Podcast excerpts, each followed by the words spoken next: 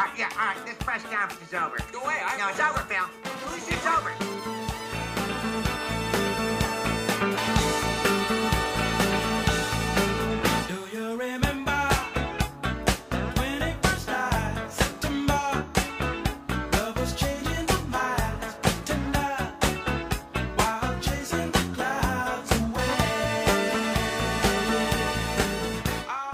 Hello, everybody, and welcome back to the Opening Whistle Podcast. I am your host, John Robbins, and we are in the final sprint. Last three episodes of this, I'm going to consider it summer session, season, whatever you want to call it, before I go off on a little break to get into the flow of school and everything.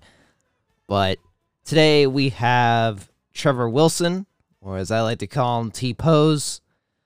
And today, uh, well, it, it's a very good episode in the sense that if you're an athlete and you're struggling with the life of outside being an athlete and your identity outside being an athlete, I think this is one that you should really listen to and really consume. Um, especially with the recent events in my local area. Uh, a former Jeannette Jayhawk Trey Cunningham, football, basketball, baseball player, passed away tragically. Uh, and it really showed that being someone beyond an athlete that touches a lot of people's lives in a positive way is a very great thing to strive for and very important as an athlete to do. So you can leave a legacy for long after you are gone. Uh, whether, you know, hopefully you it's not a situation like Trey where he was tragically taken from us, but in a situation where, you know, long down the line, you touch a lot of lives more than just being an athlete. So I'll leave it up to this interview with Trevor Wilson to really explain a lot more in depth about what this whole, what it's like being outside of an, just an athlete.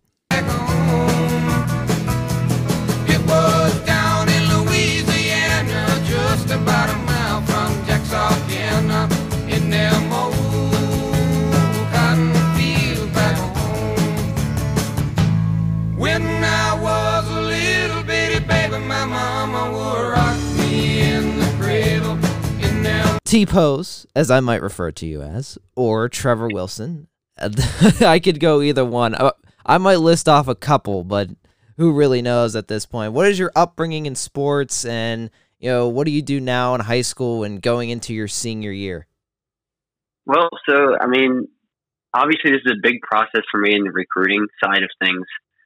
Um, like you know, like we were talking about before, you know, my junior season got canceled uh, in high school season, which was terrible. I mean, that was absolutely terrible. Um, so what I'm looking to do is play Division One baseball at a school somewhere, and um, as of right now, you know, we're back into the groove of summer baseball and everything's going well, and uh, for me, it's very odd. that This time of you know this time of year is very odd because by now I should at least be 30, 40 games into the season, and right now I'm just starting my season. So going out and into the recruiting things uh, this early in the summer and not having the high school baseball you know season to prepare you for all the showcase events and everything is kind of odd. Um, but I think I'm handling it very well, and I feel like all my teammates are handling it very well. Um, but right now, you know, it's a very odd time just for just for NCAA baseball in general. I mean, if you think about it, the MLB draft got limited to five rounds. So all those guys who reach their age limit in the NCAA uh, eligibility center that were going to be going to the draft, you know, may not have gotten drafted. So there's really this big trickle down effect that everybody's been talking about. So ultimately, guys, they're going to be incoming freshmen, you know, oh, going into our senior year playing baseball. You know, at some of these Division One programs, you know, we expected a lot of uh, rising juniors next year to be leaving in college and going to play Major League Baseball. But the draft was limited to five rounds, and that could be a problem. And now they're all staying in college, and there's less room for incoming freshmen. So really, it is a big trickle down effect. But I feel like I'm handling it very well, and I feel like my teammates um, on the high school side of things and on the travel baseball side of things are handling it well So are you now just focusing on baseball, or have you given up the football side of things? And I know you've kind of experimented with football, but I don't know if you've given that up because you want to be better at Well, baseball. I, I I wouldn't say I've given it up, but I've definitely focused more on baseball. You know, I, I listen. I love kicking and football, and I love punting, and I love doing everything, you know, along those uh, things. But I don't know. I feel like I have a future in baseball. Like I said, I've loved baseball all my life. My grandfather played baseball, um, so he he taught me a lot of things, um, especially with pitching and hitting and just all the fundamentals when I was really young. Uh, my aunt was a Division One softball player at Pitt, uh, and she was actually on the first Pitt softball team that there ever was. Um, and as a matter of fact, she actually hit the first uh, home run in Pitt softball history. so that that's a little bit of a fun fact. Uh, so she she brought me up on the baseball and softball side of things. Um, and then for my parents, you know, there was always that competitive instinct that was like forced upon me, you know, as a kid.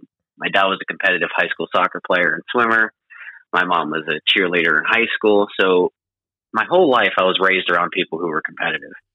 And it got me to really love the game of baseball and love competing in the game of baseball. So So do really you when right when did you think that you could really make college baseball in general a reality for you, or was it you know something because you were you grew up in that competitive sort of you know landscape with your aunts and your parents and all that? Do you think it was always there that you think you could do it, or was it just I- I- recently you realized it?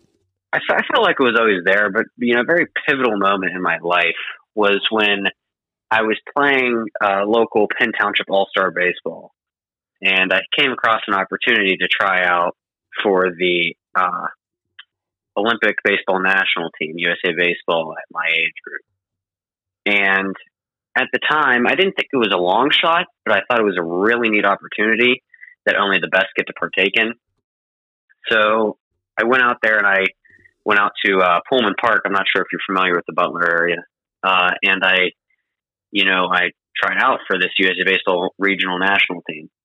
And, you know, a few, I, I feel, feel like I did very well. And a few weeks went by and I made it on to the next round.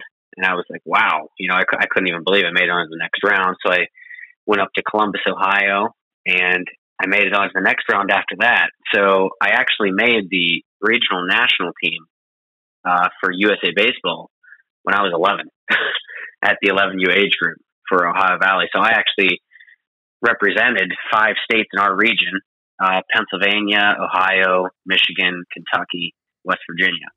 I represented all those states um, for the best competitive baseball players. And when I found out that I did that and I found out that I had coaches that were faithful in me, um, that's when I knew I really had a future in baseball and that I could fulfill that that dream.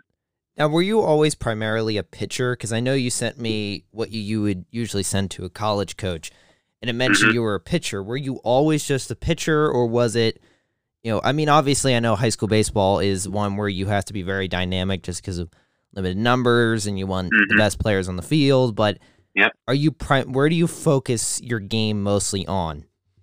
Well, I mean, obviously, I focus my game on pitching. I mean, that that's the number one thing. Um, for me, the reason I really became a pitcher primarily uh, is because during my freshman year of high school, I was actually a starting pitcher on the Legion baseball team. And I'm sure, as you know, these Legion baseball players are varsity baseball players. there's, you know, there's really a lot, there's a lot of competition in that league there. So I went out there and I mean, I was striking out guys from Seton Hill, and I was striking out, I mean, all these guys that were committed to college and freshmen in college, and all the coaches there at the time, and all my players were like, "You got to focus on pitching. You really have a future in it." And that's why I was like, "Well, this is what I got to do. I'm doing well at it. I'm just going to stick with it." And ever since my freshman year of high school, now going into my senior year, I mean, I've stuck to it, and it's really turned out well for me. So you mentioned Legion Ball a little bit, and you play for Bushy Run, which is the local team around here. How has that helped you cope with the loss of your senior season? I mean, you're uh, not se- junior season; that you're never going to get that back. I mean, No, right? I, And s- that's- I mean, I mistakenly said senior season, but I mean, it's the same thing. Junior, senior year; those are two huge years if you want to be a varsity athlete. So, how has the Legion Ball help you cope with it in any sort of way? Well, you know, I, here's the thing. you know, you can play as much travel baseball as you want. You can play as much showcase baseball as you want. And it's really great. But there's nothing like playing with people from around your area and people you've played baseball with your whole life. And that's what it's given me the opportunity to do. So without high school baseball, you know, I didn't have the opportunity to play with my friends again. And if you think about it, I have so many really good friends uh, that were seniors last year and they just, you know, graduated. And it was really cool that a lot of those guys are coming back to play Legion baseball um, because I missed a high school season base, you know, my last high school season um, with them. So it's really cool to see those guys again. That's really cool to play with guys, you know, that are in my grade and grades under me as well. It's really just high school baseball all over again. It gives us another opportunity to play as a community, play as a team, and represent our area in a positive way. So it's really cool. So, do you think that's helped you teach it yourself and help you get through adversity like that? Because I know, I mean, we won't really go into it, but there's been a lot of adversity around the Penn Trafford baseball family, and I know how tough that was. And this past year, with the losing of the season and you know losing Mac and all those other things, do you think Mm-hmm. that really helped you teach yourself how to be get through ang- you know those tough times and get through adversity as an athlete? You know, because adversity as an athlete goes beyond just on the field; it's off the field stuff. I mean, this is the first time that you might have experienced something off the field that could have translated on the field. So, how has this real this these experiences really taught you to get through the adversity? I mean, like you said, you know, tragic experience happens off the field, and you can't let it affect you when you go back on the field, right? So I think this, you know, with everything that happened with the coronavirus, Mac, and everything that's tra- you know that's happened with this season, it really teaches all of us um, to never let that affect the mental game, which we bring onto the mound or we bring onto the field, or we bring into the batter's box every single day. Um, so I feel like that's really important. And as sad as everything that happened is, you know, over this the course of the season, um, I feel like it's a life lesson. You know, you go in for a big interview, right? And uh, you know, something tragic happens in your family or somebody passes away. You know, you can't let that affect your business life. And, you know, I treat baseball as, you know, as a sport and I have a lot of fun with it, but I also treat it as a job because it's my future and it's on the line every time I go out on the field. So that's what's really important to me. And it's taught me a lot about how to responsibly handle, you know, your baseball side of things from your life side of things. So it, it, it really teaches me, and I'm sure a lot of my uh, fellow teammates in high school and around the area, a lot of things as well. So you kind of touched on what would have been my next question, which is what motivates you besides winning a game? And you mentioned the business aspect to yourself, where this is your future. This is, you know, you, as you said it, you said it perfectly, which was, it's every time you step out there, your future's on the line with this game. So how do you? is- that your main motivation? Or is there other like branches to that motivation as well? And I'll tell you, my main motivation is God, and I'll just be totally honest with you there. You know, religion plays a big role in my life, and that's what I always put first, and my family first as well. Um, but you know, from the physical side of things, health motivates me a lot as well. Um, I'm always trying to eat healthy, and I'm always trying to exercise healthy, and I'm always trying to do everything to make myself in a better physical state.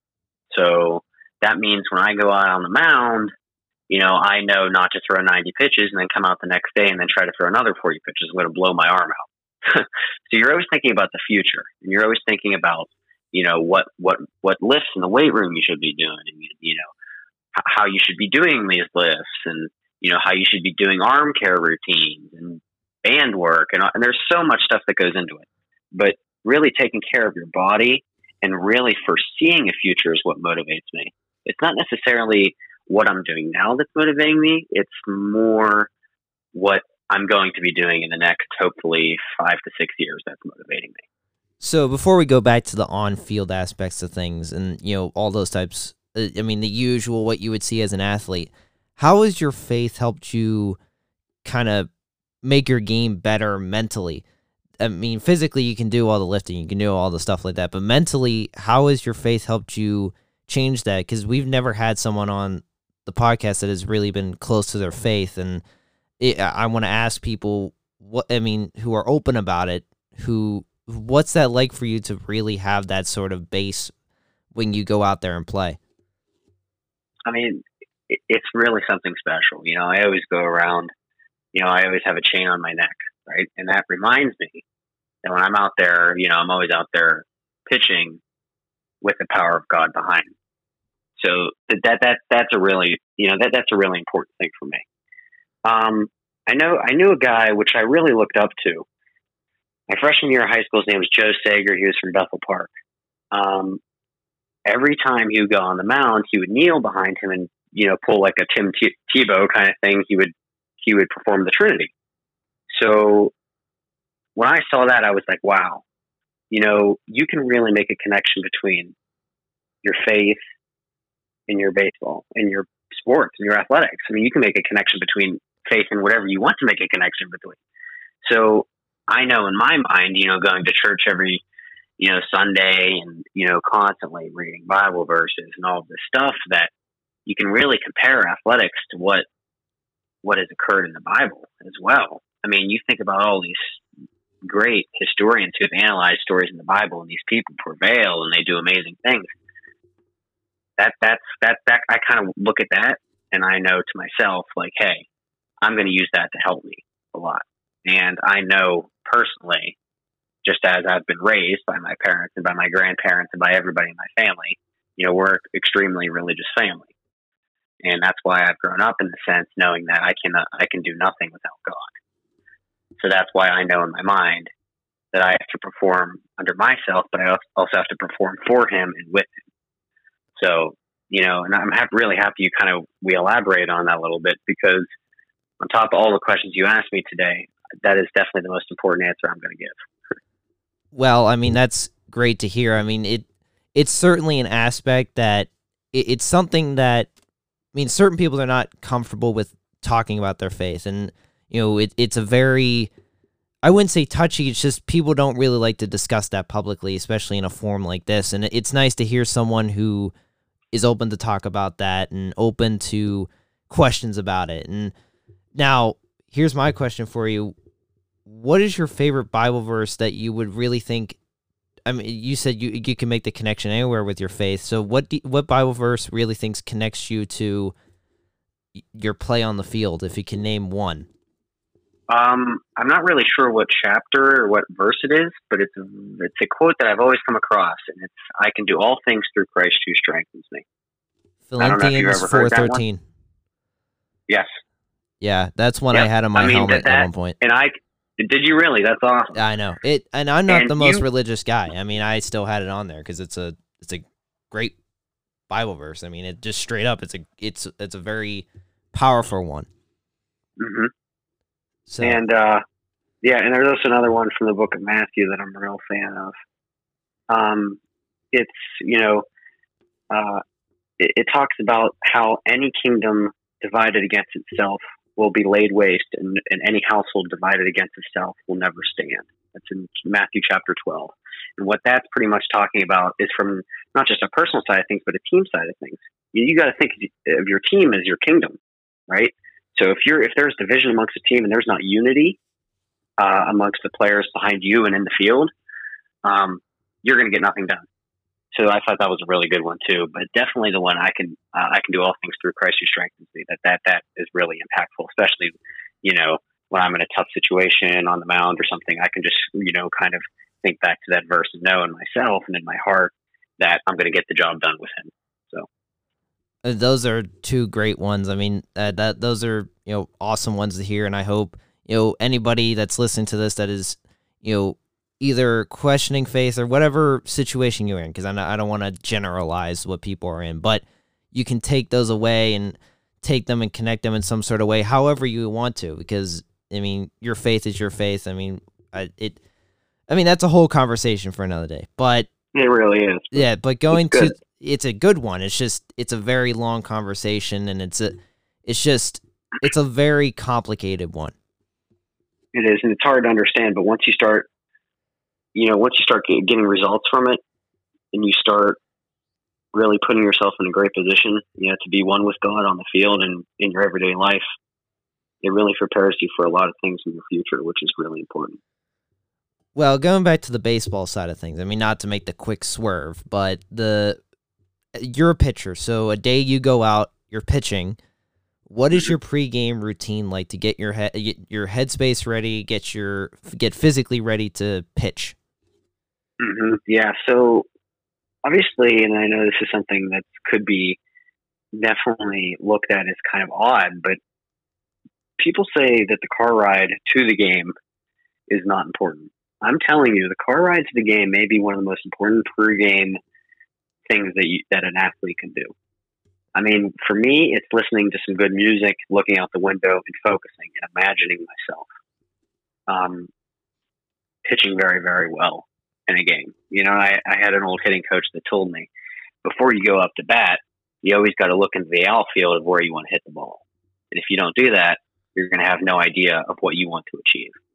So mentally, I get myself prepared in the whole car right there and then walking to the field.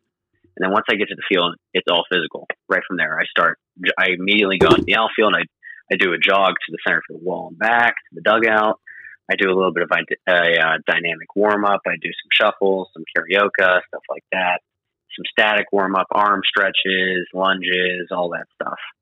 Um, and then I do some J band workouts, which is ultimately there's a little uh, like carabiner that you put onto a fence post, and then you do some band workouts to loosen up your rotator cuff um, and your elbow. And then I uh, then I immediately go right out with somebody else, either one of the other pitchers or a position player, and I do some long toss work, which is pretty much you know throwing a little bit, tossing a little bit, and then backing it up uh, upwards of 250 to 250 feet, you know, throwing a baseball, and then bringing it back in and uh, starting to throw a bullpen and getting prepared to start in the game. So, what is your pitching arsenal like? So, I got a, I got a decent amount of pitches. Uh, fastball, obviously, uh, two seam, four seam fastball. I like the two seam fastball because it runs a lot, uh, w- which is really important for tail.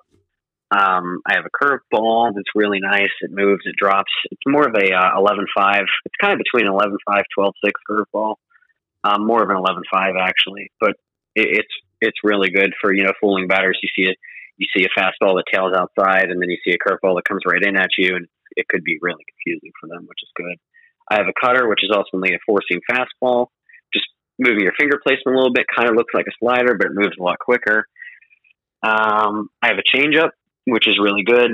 I have a lot of pronation on it, um, so it dives, you know, away from a righty batter in on a lefty batter. You know, obviously changes up their timing. And then I have a traditional slider, which cuts, which really goes hand in hand with the two seam fastball, because the two seam fastball runs away quickly and the slider runs in very quickly. So, you know, that's pretty much what I have in my pitching arsenal. Um, but it's really worked out good, you know, really well for me to this point. You know, there's a lot of guys that say, oh, you should try a splitter, you should try this, you should try that. You know, I like to stick to the basics until they, uh, until batters start hitting my stuff and then I'm going to change stuff up. But up until that point, it's really worked well for me. And I just kind of rotate evenly between those pitches and everything is pretty good. I mean, you don't want to get too complicated and start overthinking things, and then it just kind of all tumbles out, and you just, I mean, you just start fraying at the seams and all those types of things mentally because Oh, pitch, right. pitching's so mental. I mean, it's Mhm. it's one on one for a hundred pitches, and it's. I mean, I, I couldn't do it. I mean, I certainly couldn't do the one on one aspect a hundred times per game, and Mm. just getting physically tired and then mentally tired and all those million other things. Yeah, no, it's you know you have to give a lot of credit to the catcher too because the catcher is the guy who looks at who's coming up to bat, and the catcher is the one who calls the pitches inside and outside. You have to put a lot of trust in your catcher uh, to be calling the right pitches at the right times. You know, to get each batter out that comes up to bat. So that that that's really important too is having a trustworthy catcher, which I've thankfully had, uh, knock on wood, for the past uh, past good amount of my years of my life in pitching. How often do you wave off a pitcher in a game, uh, a catcher in a game? Well, you, rarely the wave offs that I do are actually uh, are actually from me. Usually, wave offs are just to mess up a hitter's timing. So, you know, if you, let, let's say you, you're a batter and you see that a pitcher, you know, calls a, you know, the catcher calls a fastball and then one Mississippi, two Mississippi, then the pitch is thrown. So sometimes wave offs aren't even called by the pitcher. Um, like I know with a lot of our teams, we'll have wave offs called by the catcher. So the catcher will like shake his hand and then I'll know to shake it off, which really means nothing. But in reality, it's just messing up the hitter's timing. Um, but there are, are also times that I shake off the catcher um, when I think it's a pretty bad call, but that that's pretty rare. I usually don't do that at all.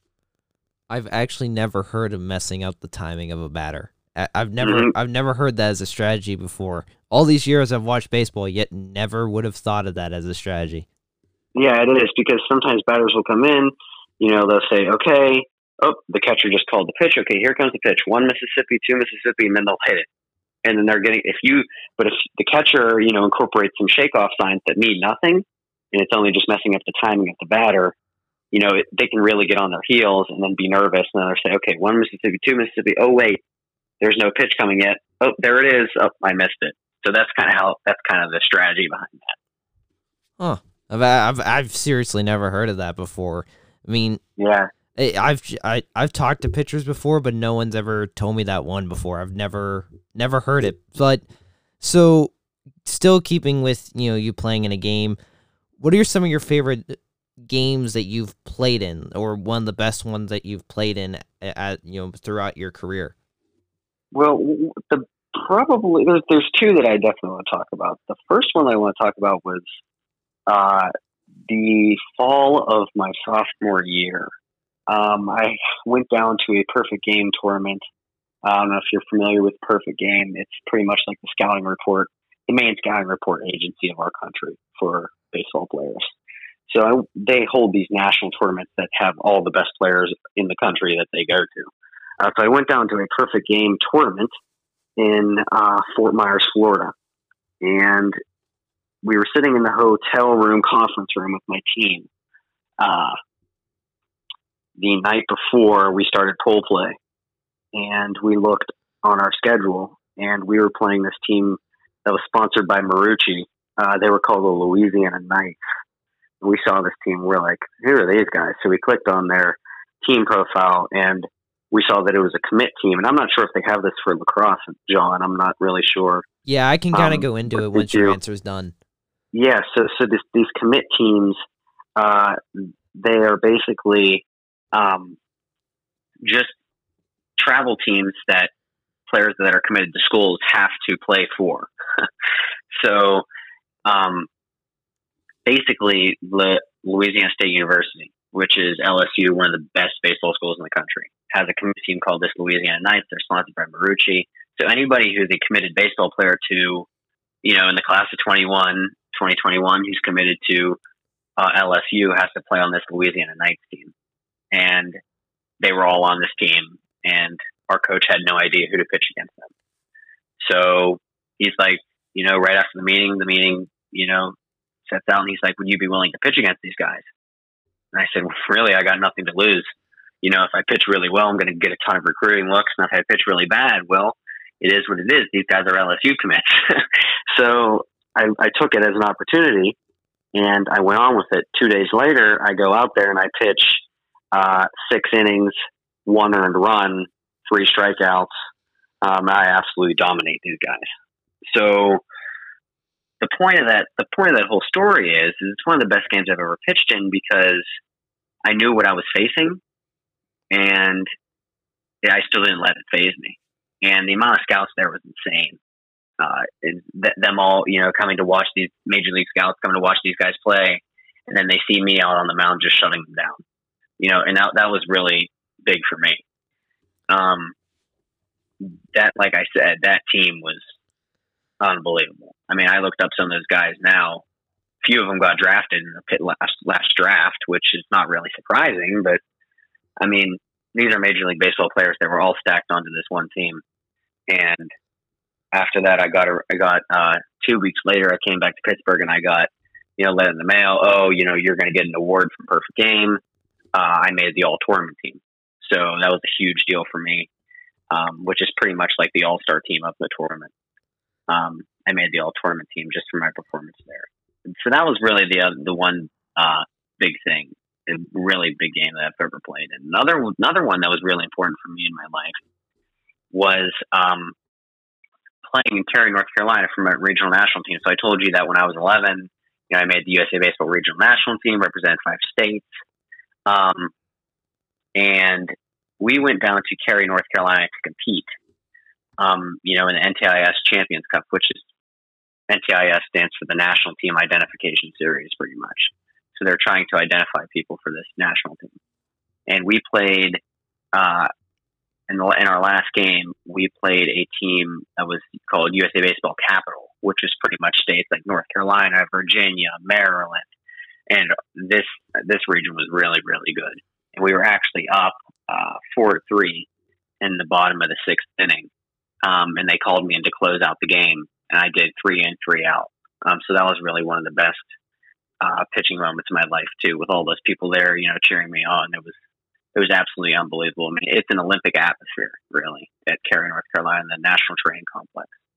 So between those two games, I mean, those are by far the best two games that I have ever ever played in in my life.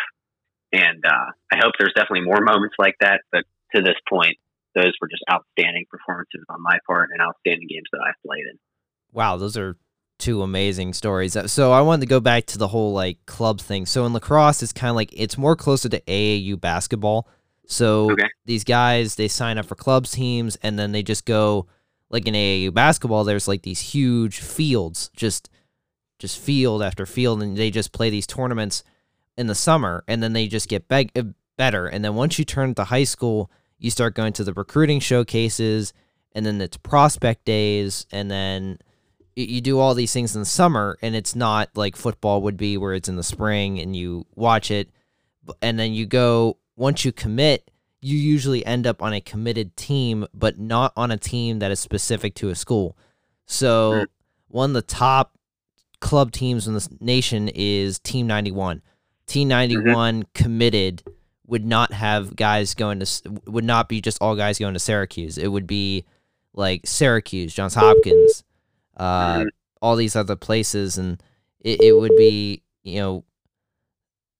Oh, my dad tried the cold. Anyways, they so they would just try to get just get to play, and Mhm. and then once you get to your senior year going into college, you play.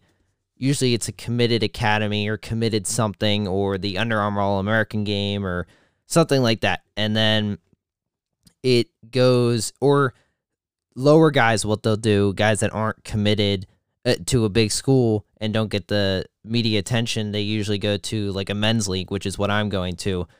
You play, you know, that sort of level, get used to the speed, and it, it's not like baseball where it's just one team that you you commit to, as you said, Louis- uh, LSU.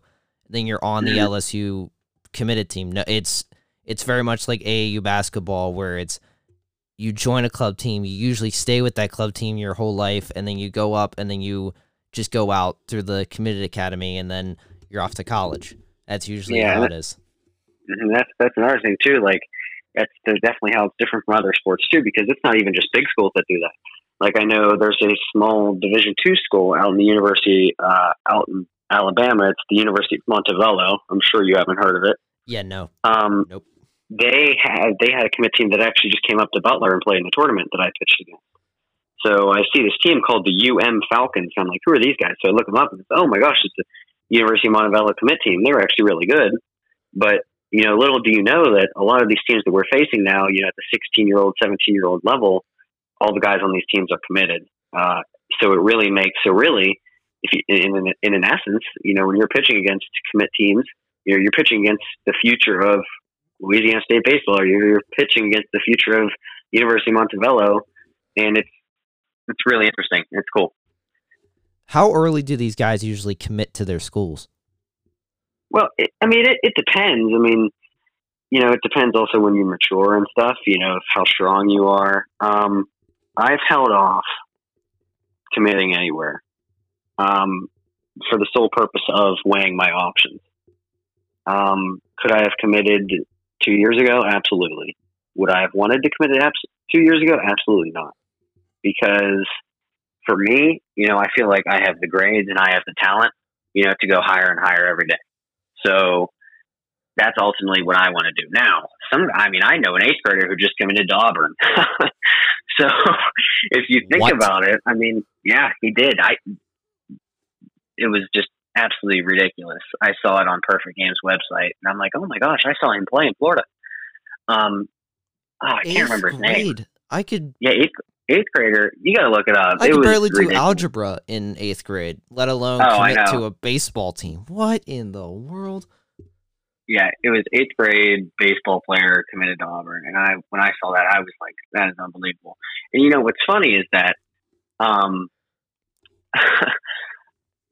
how hard he was throwing at the time in eighth grade, I was actually throwing two miles an hour harder than that, which is really weird. But I also feel like, um, I also feel like college coaches are a little concerned right now with the future of what's going to happen. And oh, are people are you know young kids still going to be playing baseball? Are their parents going to be scared of the coronavirus? You know, what are we going to do? How are we going to go out and recruit people? You know, so really with that, I think they're trying to you know find people that are going to commit to their teams early that are decent baseball players, and that's a decent strategy. Um, but I'm the type of guy that likes to wait it off and see all my options before I make a decision on anything. See, in lacrosse, it's it used to be you would get recruited in ninth grade, and then you would commit. You most of these guys would commit their sophomore year, and then the rules changed for the 2020 class, where it was September. It was July 1st of your going into your junior season. They could start recruiting you, so guys start committing later. I never played club ball. I never went in the summer, so I never got any looks. And then I just wasn't that good flat out. And then this year I got you know teal called and all that stuff and you know, I'll go into that at a later date but and then you commit your senior year which is uh, unless you- you're if you're a top guy that's so rare most of these guys they commit just before their junior season or the fall of their junior year I mean if you're a really big guy it's usually July 1st hits you've taken unofficial visits to the school in a student aspect so you know the Mhm. school and then they commit the next day i mean i've seen that Yeah. happen it, it's Mhm. it's insane so the So that yeah. So just just to let you know, uh, the the average the average time that a baseball player, a, a competitive baseball player, would commit is in late August, early September of this summer for me. So they're going into their senior year. The summer going, the late summer going into their senior year is when they'll usually commit. okay yeah that that seems i mean that seems about right for any sport i mean it's just Mm-hmm. you you usually just see the stories pop up of these guys committing so early i mean i think football is the only one where you don't really see kids commit super early unless they're No, yeah, because they want they want to because you know college football coaches really want to see how you perform your senior year before they can make a decision on you, Yes. which is smart. because they're it's it's such a sport where you need to be bigger, faster, stronger, and Mhm. just so much above your competition that if you're going to a really big school, it usually takes you know a lot more to be good there. Especially because you're competing because your second string is better than most teams' first string. Oh, for sure. So, I mean, in baseball, it's a little bit different because there's more. I mean, it, pitcher is difficult because it's only one guy on the mound at a time, but there's more rotation than there is in football where you can just go 2 Mhm. deep and you're fine.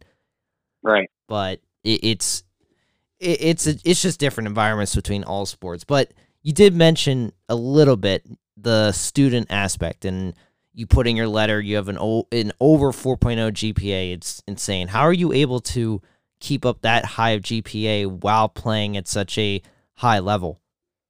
Well, you, you know, there's this one fun thing that people call late night studies, which really I've gotten used to. Um, you know, you obviously you have practices, you have football training, and then you have conditioning for baseball, and then you have travel team conditioning for baseball, and then you come home and it's nine o'clock at night, and you haven't even uh, started your homework.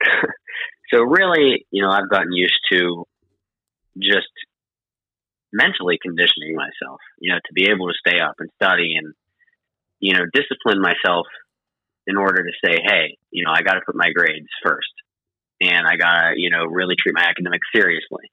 But ultimately, you know, when I'm doing these late night studies and I'm trying to figure out, you know, algebra equations or calculus formulas or anything like that, I keep in the back of my head that college coaches like to see good grades and like to see students that they don't have to, in a way, babysit when they are, you know, in college and are collegiate athletes. You know, I don't think any college coach on earth wants to have to tell any of their players, hey, you know, you are two letter grades away from being academically ineligible, you really have to start working hard. You know, they don't have time for that. They have time to you know coach their sport and they have time to win a championship. So that's what I'm trying to alleviate stress off of them and alleviate stress off myself, and also know that you know one day you know I really hope to play professional baseball and that's what I want to do with my life. But one day you know that all ends. Whether that's when you're 45, whether that's when you're 25, you have to keep in the back of your mind that athletics won't last forever and you need to be smart enough to go out in the real world and get a job and provide for yourself and for your family. So that that's that's also another inspiration behind that. But ultimately, you know, I feel like you know Penn Trafford's given a lot of great academic opportunities for me, and I take advantage of them on top of the athletic opportunities that they've given, you know, to me as well. So it's a really good fit that I found for academics and athletics on the same field. So you, I mean, you mentioned a little bit how you don't want coaches to babysit you, and you know how slim the talent pool, like difference between players is. And most of these coaches now, it's mostly about if you're a good person and a good student, and they'll pick you over a guy that might have more talent. Do you Mhm. do you think that's helped you get recruited? I mean, you can't probably go into much how you're getting recruited, but do you think that's helped you get recruited by schools just being such a successful student, not just in the classroom, but out of the classroom, doing extra extracurriculars and all those things that go into being a high school student? Mhm. Yeah, well, there's a college coach I've been talking back and forth with right now um, that they treat academics very, very seriously, and only the smartest and brightest kids get into the school that I'm talking to. Um, so ultimately, it doesn't take away. It, you don't want to limit yourself of opportunities. You know, they always say like, "Oh, how do you get yourself on a college recruiters list?" And I always like to say, "How do you get yourself not crossed off a college recruiters list?" So, you know, a, a college coach from an Ivy League school, say, is watching me pitch. You know, they can't. They have to work with the admissions folks. You know, at the university as well. On top of things, so you can't. I could be the best pitcher on earth, but if I don't have, you know, the SAT score and the GPA necessary to go to, let's say, Yale, I mean, they're not going to even consider taking me because Ivy League schools have such a prestigious name and they don't want to risk that.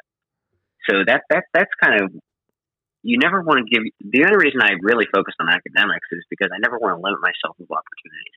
I never want a college coach to say I really want him as a baseball player, but he just doesn't have the grades you know that that would be really sad to go through all the physical work, you know, of conditioning and training for baseball and being turned away because you know you have poor grades, and that happens for a lot of people. But you know, I've made it my life's mission to let that definitely not happen to me. So, what would you want to major in when you get up to college, or is it still kind of undecided? Yeah, I'm definitely going to be doing pre med studies. Um, I want I would like to go into orthopedics one day. You know, get an MD in practice uh, orthopedic specialty. Um, but yeah, definitely I'm going to be majoring in pre med. Hopefully, getting you know that bachelor's in pre med, and then moving on one day uh, to pursue my medical doctorate. You know, I never knew that you would have been a pre med guy, to be perfectly honest. Really? Yeah, nope. Would have never thought you would have been pre med guy. I thought you'd be a political science major, and Uh, and or like some sort of managing people type thing. yeah, well, you know that's what a lot of people think too. Everybody says, "Oh, you're going into poli sci, right?" And I said, "Oh, no, I'm not." pre med. That's, that's you know, I really shocking. like, I, re- I really like, I really like the idea of, uh, of helping people, you know, and I see, especially what's going on with the coronavirus nowadays, you know, there, there's a serious calling for doctors and there's a serious calling for people who have, you know, the, the intellectual power to go out and, you know, perform surgery on somebody who really needs it. And, you know, I feel like that's a calling for me to, you know, to use my brain for the true betterment of society and of the human race. So hopefully, I have uh, Doctor Wilson helping me out one day, getting my medical treatments from whatever Ivy League school that you might end up at. Oh, absolutely. So I got one last question, and I know you'll give a pretty good answer on this one. What is the Mm-hmm. Best game you've ever seen in person as a fan? Not as a player, but Mm. strictly as a fan. I'm going to tell you, I think the best game I've ever seen in person was it was in late August of 2016, and it was Pittsburgh Pirates at Chicago Cubs, and I was actually at Wrigley Field, packed stadium. Lucky. And this was the year. This was the year that sh- that the Cubs actually won the World Series. Um, and it actually went into extra innings. Game went into 13 innings long. Um, and there was a play at the plate, and everything was so dramatic. And then, you know, the runner was called safe, and the Pirates won.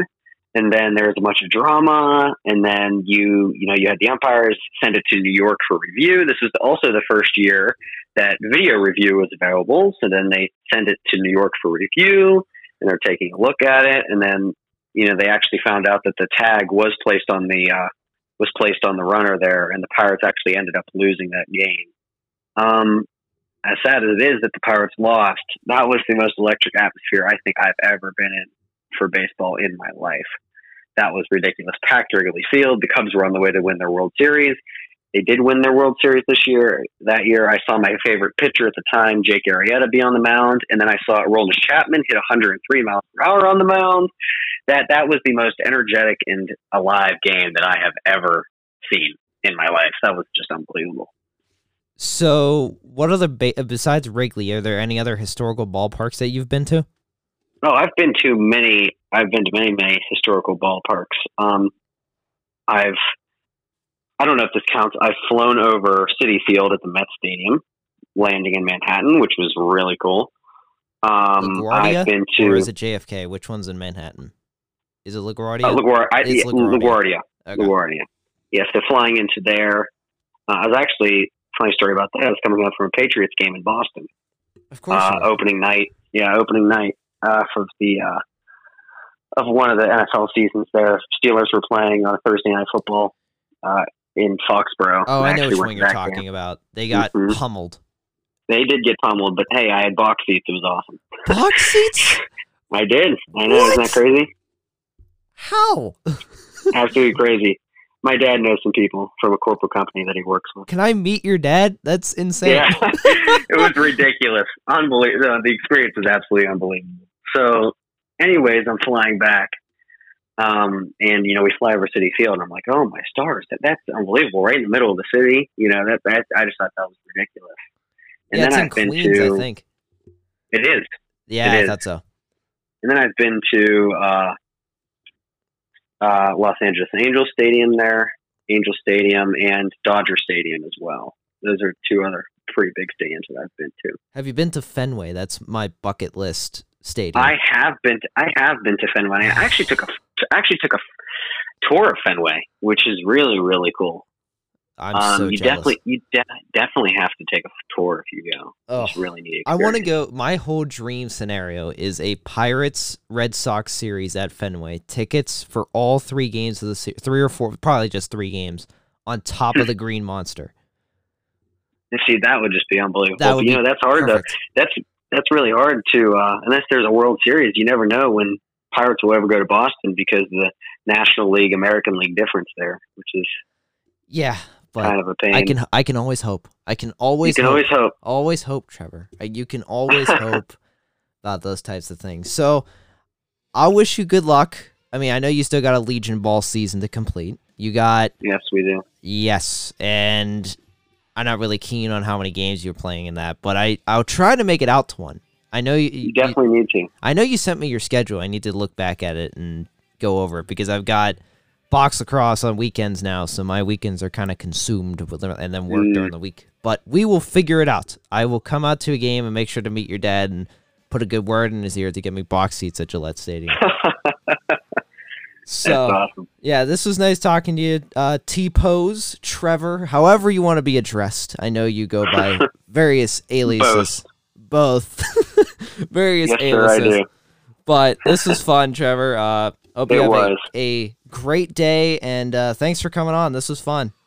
All right. Thank you, John. I really appreciate it. Yeah. And that was the interview with Trevor Wilson. Uh, you know, just more than being an athlete and more than being, you know, a guy who just goes on the field or a girl that goes onto the field or court or whatever and performs. It, it's more than just that. It's it's really being someone who can inspire people and really carry a weight and really and also not just touching on people really affecting your own personal life and really and we, we went to faith and next week will be an episode also that we go more into faith and being outside of an athlete. So i'll leave that up to next week. Um but i mean here myself uh the last six months there's been two athletes both college athletes that passed away tragically mcclain mound and trey cunningham. Uh, I'd like to send my condolences to those families. I mean, uh, I was still back in January when Mac passed away. It was tragic, and Trey now passing away, and you know, it, it's really a gut wrenching thing as an athlete. But you know, to both those families, uh, send my condolences, and I I th- I think the best thing I can do is, you know, as we uh, can all do, is try to remember them and you know tra- it means tragedy that their at their athletic careers are cut short but it's more tragedy that their lives were cut short so you know these tough times especially in this country let's you know all remember don't take things for granted and i, I think i'll just leave that podcast at that and i think you know I think that's a good place, a good message to send to everybody listening. So, thank you all for listening and hope you all have a great day.